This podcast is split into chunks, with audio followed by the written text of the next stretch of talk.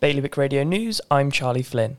Direct flights between Jersey and Rennes could be offered all year round if the Economic Development Minister, Deputy Kirsten Morel, gets his way, with officials at Rennes Airport reportedly interested in the service. Guernsey's bowel cancer screening programme has been suspended due to long colonoscopy waiting times, with people in their 60s no longer being sent tests which can indicate bowel cancer and other diseases. Also in Guernsey, the Committee for Education, Sport and Culture is confident that its plans remain on track to reorganise secondary and further education as agreed by the states last year.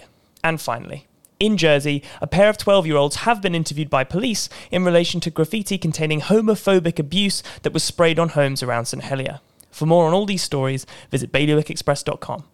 The weather this afternoon will see sunny spells with isolated blustery showers with a top temperature of 13 degrees. High tide will be at 5.50 later this afternoon. Bailiwick Radio News.